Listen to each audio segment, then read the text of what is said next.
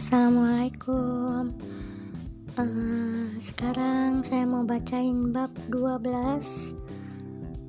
Novel Lovers Akankah cinta membawamu kembali Bismillahirrahmanirrahim Yuri baru saja bersiap-siap hendak berangkat ketika lagu Good Time-nya Owl City terdengar nyaring. Nada dering ponselnya. Ia mencari-cari ponsel itu di dalam tas tangan. Setelah menemukannya, ditempelkannya ponsel tersebut ke telinga. Kau baik-baik saja, sambut Poni dengan suara riang begitu Yuri menjawab telepon itu. Yuri menghela napas panjang. Ia tidak langsung menjawab. Setelah dirasanya detak jantungnya kembali normal, ia berkata pelan, On, kamu bikin aku kaget saja. Kupikir siapa menelponku pagi-pagi begini. Kau belum menjawab pertanyaanku, Ri. Protes Poni tak sabar di seberang. Kau baik-baik saja kan di sana? Ia mengulang pertanyaannya sekali lagi. Namun tanpa menunggu jawaban Yuri, ia sudah bertanya lagi.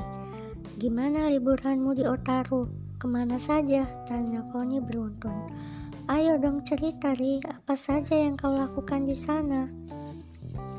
Saat itu Mitsuo sudah berdiri di halaman depan dengan kedua tangan di atas setang sepeda, bersiap-siap berangkat. Yuri melirik ke arahnya sejenak. Ia tahu sahabatnya itu tidak sabaran, tapi ia juga tidak enak hati kalau lelaki itu terlalu ramah menunggunya. Jadi ia menjawab pertanyaan Foni sekenanya saja. Nanti aku cerita ya Fon, aku mau jalan sekarang. Aku nggak enak kalau dia nunggu terlalu lama. Katanya cepat-cepat. Setelah mengatakannya, ia langsung sadar kalau sudah kelepasan bicara. Tapi biarlah, pikirnya pasrah. Nanti saja ia jelaskan semuanya. Paling-paling Foni akan mengomeli kebodohannya. Dia siapa sih, Ri? Katanya kamu sendirian di sana, protes Poni penasaran. Fon, nanti aku pasti cerita. Sekarang aku harus jalan dulu. Desah Yuri serba salah. Michuo sudah beberapa kali memandang ke arahnya. Oke deh, tapi kamu harus janji untuk menceritakannya nanti malam. Iya, iya, tanpa menunggu jawaban lagi, ia segera menurunkan ponselnya dan menekan tombol merah untuk mengakhiri pembicaraan. Ia segera memasukkan ponsel itu ke tas tangan dan menghampiri Mitsuo yang sedang menunggu dengan sabar di halaman depan. Tidak terlihat kekesalan sedikit pun di raut wajahnya. Parasnya malah terlihat segar dan berseri-seri. Kita berangkat sekarang? Tanya Mitsuo yang sudah duduk di atas sepeda. Hari ini ia mengenakan kaos biru lengan pendek dipadu celana jeans dengan warna senada. Yuri mengangguk dan tanpa berkata apa-apa lagi langsung duduk menyamping di belakang Mitsuo. Tadi pagi-pagi sekali Yuri berpapasan dengan Mitsuo ketika hendak ke kamar mandi.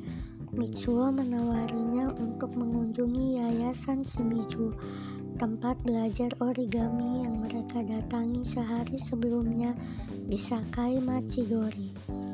Yuri merasa ide itu cukup baik sehingga ia langsung menyetujuinya tanpa pikir panjang. Percayalah, kau pasti menyukainya, kata Mitsuo tadi.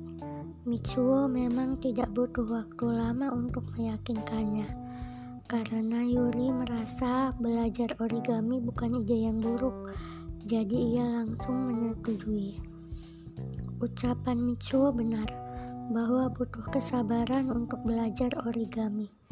Namun keterampilan ini juga bukan sesuatu yang sangat sulit asal kita mau belajar dan mengikuti instruksi sensei yang memberi pelatihan. Sejak kunjungan pertama, Dalam waktu beberapa hari setelah setiap hari datang belajar origami di Yayasan Shimizu, Yuri sudah bisa membuat lipatan yang benar tanpa membuat kertas sobek maupun kucel. Meskipun ia masih menggunakan kertas cetak biasa, bukan wasi sebagai kertas standar untuk origami. Mitsuo yang melihatnya sudah bisa melipat suru dan bunga sakura dengan rapi tersenyum-senyum. Malam itu, mereka tidak langsung pulang ke rumah kakek Motoki. Mitsuo mengajaknya makan ramen di restoran langganannya. Yuri tidak menolak, tapi karena perutnya belum lapar, akhirnya pemuda itu mengajaknya ke sebuah restoran tak jauh dari yayasan Shimizu. Tidak sampai 10 menit, mereka tiba di depan sebuah bangunan yang kelihatannya sudah cukup tua. Dari luar, bangunan restoran itu terlihat cukup menarik karena seluruh bagian depannya berhiaskan batu bata berwarna abu-abu. Kata Mitsuo, restoran tersebut hanya menyediakan makanan pencuci mulut ringan. Begitu melangkah masuk, Yuri baru sadar bahwa restoran itu adalah salah satu tempat kencan di Otaru. Ketika memandang berkeliling, ia melihat hampir semua tamu yang duduk di sana berpasang-pasangan. Seorang pelayan berseragam putih dengan sigap datang menghampiri mereka dan membawa keduanya ke salah satu meja kosong di tengah-tengah ruangan. Meja tempat mereka duduk hanya diterangi cahaya lilin hias yang memancar dari gelas kecil di atas meja. Mereka duduk berhadap-hadapan. Mitsuo memesan cheese bread, sedangkan Yuri memesan cream puff. Suasana di dalam restoran memang cukup romantis. Penerangan dibiarkan redup, hanya diterangi cahaya temaram dari lampu-lampu hias yang tergantung di sudut-sudut ruangan. Alunan musik karya komponis Johann Strauss sayup-sayup mengalun merdu, membuat siapa pun yang mendengarnya terbuai dalam keindahan nadanya. Bagaimana? Hampir seminggu di sini, kamu nggak bosan kan? Tanya Mitsuo setelah pelayan restoran itu berlalu dari meja mereka. Tadinya aku memang tidak berpikir untuk menetap lebih lama di sini, ujar Yuri berterus terang. Tapi Onisan akhirnya bisa membuatku merasa betah. Lalu ia melanjutkan dan menatap hangat laki-laki di hadapannya. Oh iya, aku sangat berterima kasih kepada Onisan. Kalau tidak ada Onisan malam itu, aku tidak bisa membayangkan apa yang akan terjadi. Kebetulan, pikir Mitsuo sembari memperhatikan gadis di hadapannya lekat-lekat. Sebetulnya sudah berhari-hari benaknya diliputi rasa penasaran akan kejadian di kedai Fukuda. Ingin sekali ia bertanya, tapi tidak tahu bagaimana memulainya. Karena gadis ini telah menyinggungnya, ia bisa memulai percakapan tentang insiden malam itu. Jangan bicara seperti itu, tukas Mitsuo. Kupikir siapa pun yang berada di sana malam itu akan menolong seorang gadis manis yang jatuh pingsan setelah minum berbotol-botol sake. Tapi Onisan, aku tidak minum berbotol-botol, protes Yuri tidak setuju dengan raut wajah merengut. Mendengar jawabannya, Mitsuo terkekeh. Separuh bercanda, diangkatnya kedua lengannya setinggi dada, memberi isyarat menyerah. Ya, ya, tidak berbotol-botol, tapi cukup untuk membuatmu tak sadarkan diri. Tapi Onisan, sepasang mata Yuri meredup. Aku bukan gadis yang suka minum minuman keras. Kalau bukan karena dia, ia tidak melanjutkan kalimatnya. Kalau bukan karena Brandon yang begitu gampang tergoda, kalau bukan karena Jesslyn yang tiba-tiba muncul di tengah-tengah mereka dan memorak-porandakan apa yang telah mereka bangun selama dua tahun. Kalau bukan karena kesalahannya sendiri, kalau bukan karena dirinya yang tidak bisa mengimbangi segala sesuatu yang dimiliki pemuda itu. Kalau bukan, tiba-tiba matanya terasa menghangat. Tidak, ia tidak ingin menangis lagi. Tapi kenapa setiap kali mengingat pemuda itu, hatinya terasa perih kembali Kenapa setiap kali teringat rasanya ia belum rela melepaskan begitu saja? Kenapa? Melihat mata Yuri berkaca-kaca, Michuo langsung berkata dengan nada bersalah. Maafkan ucapanku barusan, tapi aku tidak bermaksud membuatmu sedih. Tidak apa-apa, Nisan, katanya. Berusaha memaksakan seulas senyum meski pahit. Disapunya sudut matanya pelan. Tidak, ia tidak ingin menangis di sini. Ia tidak ingin membuat Mitsuo malu. Kalau sampai ia menangis, orang akan berpikir mereka sedang bertengkar. Padahal Mitsuo tidak tahu apa-apa. Melihat mata gadis yang duduk di hadapannya berkaca-kaca, Mitsuo refleks menyodorkan sehelai sapu tangan dari dalam saku celananya. Ditatapnya gadis di hadapannya itu dalam-dalam. Entah kenapa, melihat sepasang mata bulat Yuri berkaca-kaca, hatinya terasa ikut pilu. Membuatnya bertanya-tanya, siapa yang begitu tega menyakiti gadis manis ini? Apakah dia yang ia sebut tadi seorang laki-laki, pacarnya? Kalau benar itu pacarnya, alangkah bodohnya laki-laki itu menyakiti gadis seperti Yuri. Ia melihat gadis itu menghapus sisa air mata di pelupuk mata dengan sapu tangan itu, lalu menarik napas panjang dan mengembuskannya. Michuo tertegun memperhatikan semua gerakan gadis itu dari seberang meja. Melihat kesedihannya, tiba-tiba sekelebat kenangan bermain-main dalam benaknya. Rasanya ia bisa mengerti kepedihan itu. Satu krim puff dan satu cheese plate, perhatiannya terpecah saat pelayan yang tadi mencatat pesanan datang mengantarkan makanan mereka. Makanlah dulu, krim puff ini pasti akan membuat suasana hatimu lebih baik. Kata Mitsuo pelan sambil menerima kembali sapu tangan dari Yuri, lalu meletakkannya di samping meja. Ia memutuskan tidak akan merusak suasana lagi dengan menanyakan pertanyaan yang hanya akan membuat gadis ini sedih meskipun ia ingin sekali mengetahui penyebab kesedihannya. Yuri tidak menjawab, ia hanya menganggukkan kepalanya pelan.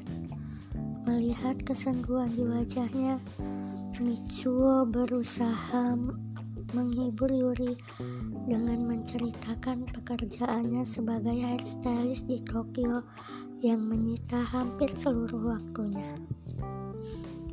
Saat liburan seperti sekarang adalah saat yang paling menyenangkan bagiku, katanya seraya memotong cheese bread di atas piring kecil.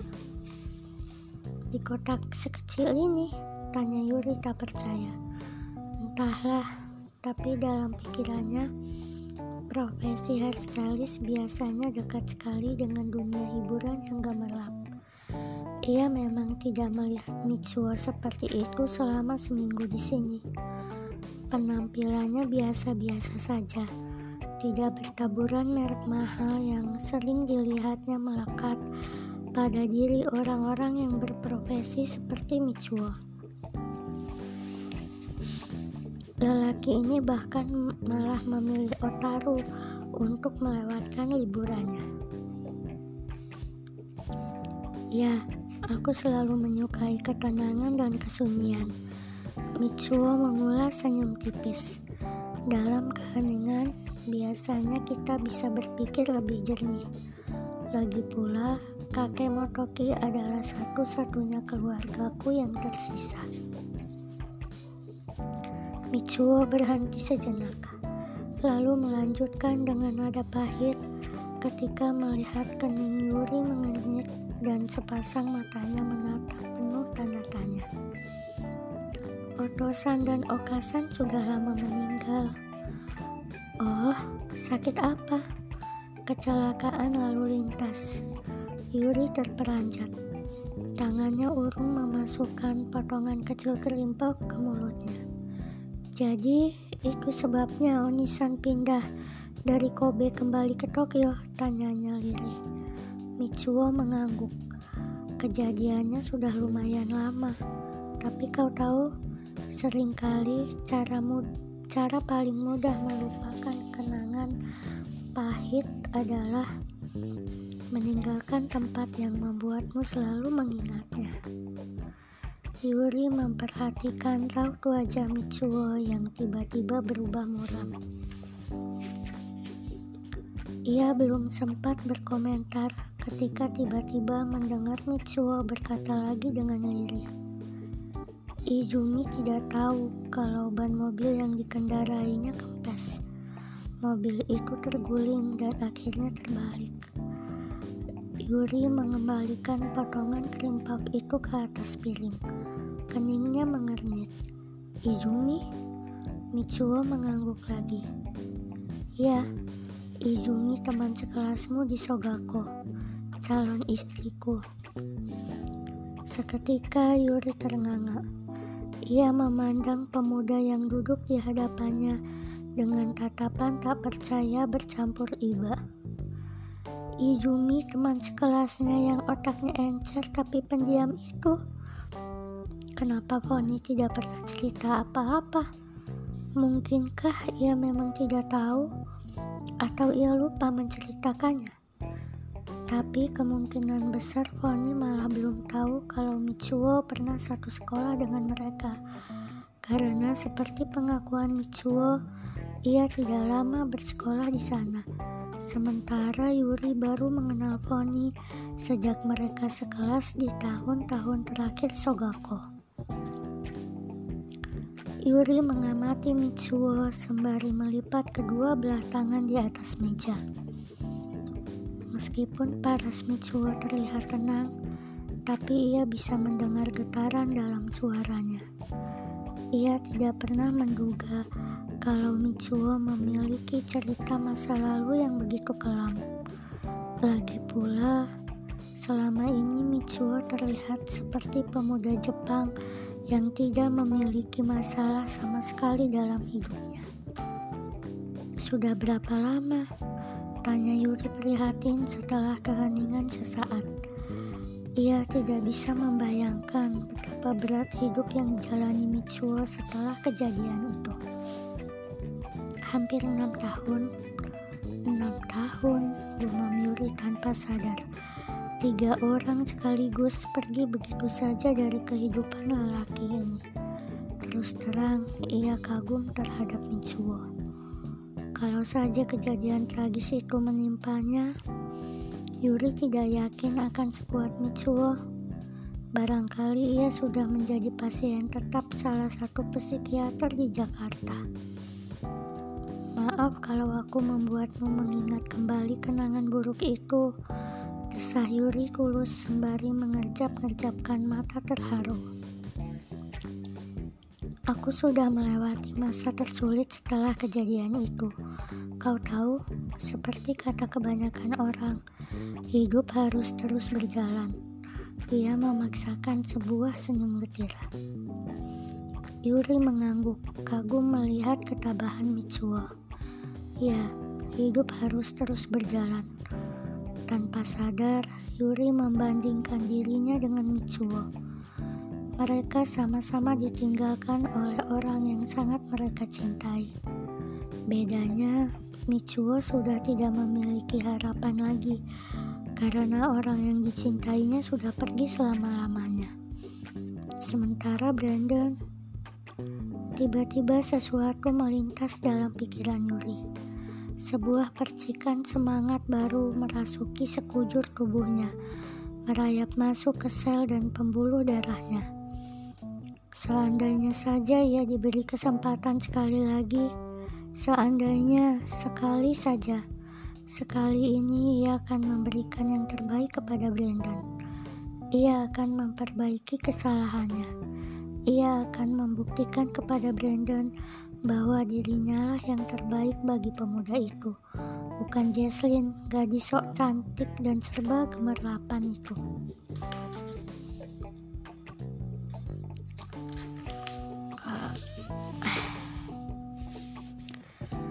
Malam itu, sebongkah asa dalam hatinya yang selama ini telah padam menyeruak muncul kembali ke permukaan. Terima kasih Onisan atas semua bantuannya selama aku menumpang di sini. Kata Yuri seraya membungkukkan badannya sedikit sebagai tanda penghormatan. Menumpang, Michuo tak setuju. Aku malah senang kamu di sini, ujarnya tulus. Setidaknya bertambah satu orang lagi yang mengerti seni origami. Lain kali, aku bisa minta bantuanmu mengajar di Shimizu. Sensei pasti senang sekali, katanya sambil mengulas senyum, memperlihatkan lesung pipitnya yang menawan. Mereka berdua tengah berdiri di peron kereta bawah tanah jurusan Tokyo. Kereta bawah tanah yang akan membawa Yuri ke Tokyo sudah tiba. Michiwo bersikeras mengantarnya sampai ke stasiun Otaru. Padahal tadi Yuri sudah mengatakan ia akan naik taksi. Yuri memang harus banyak berterima kasih kepada Michiwo.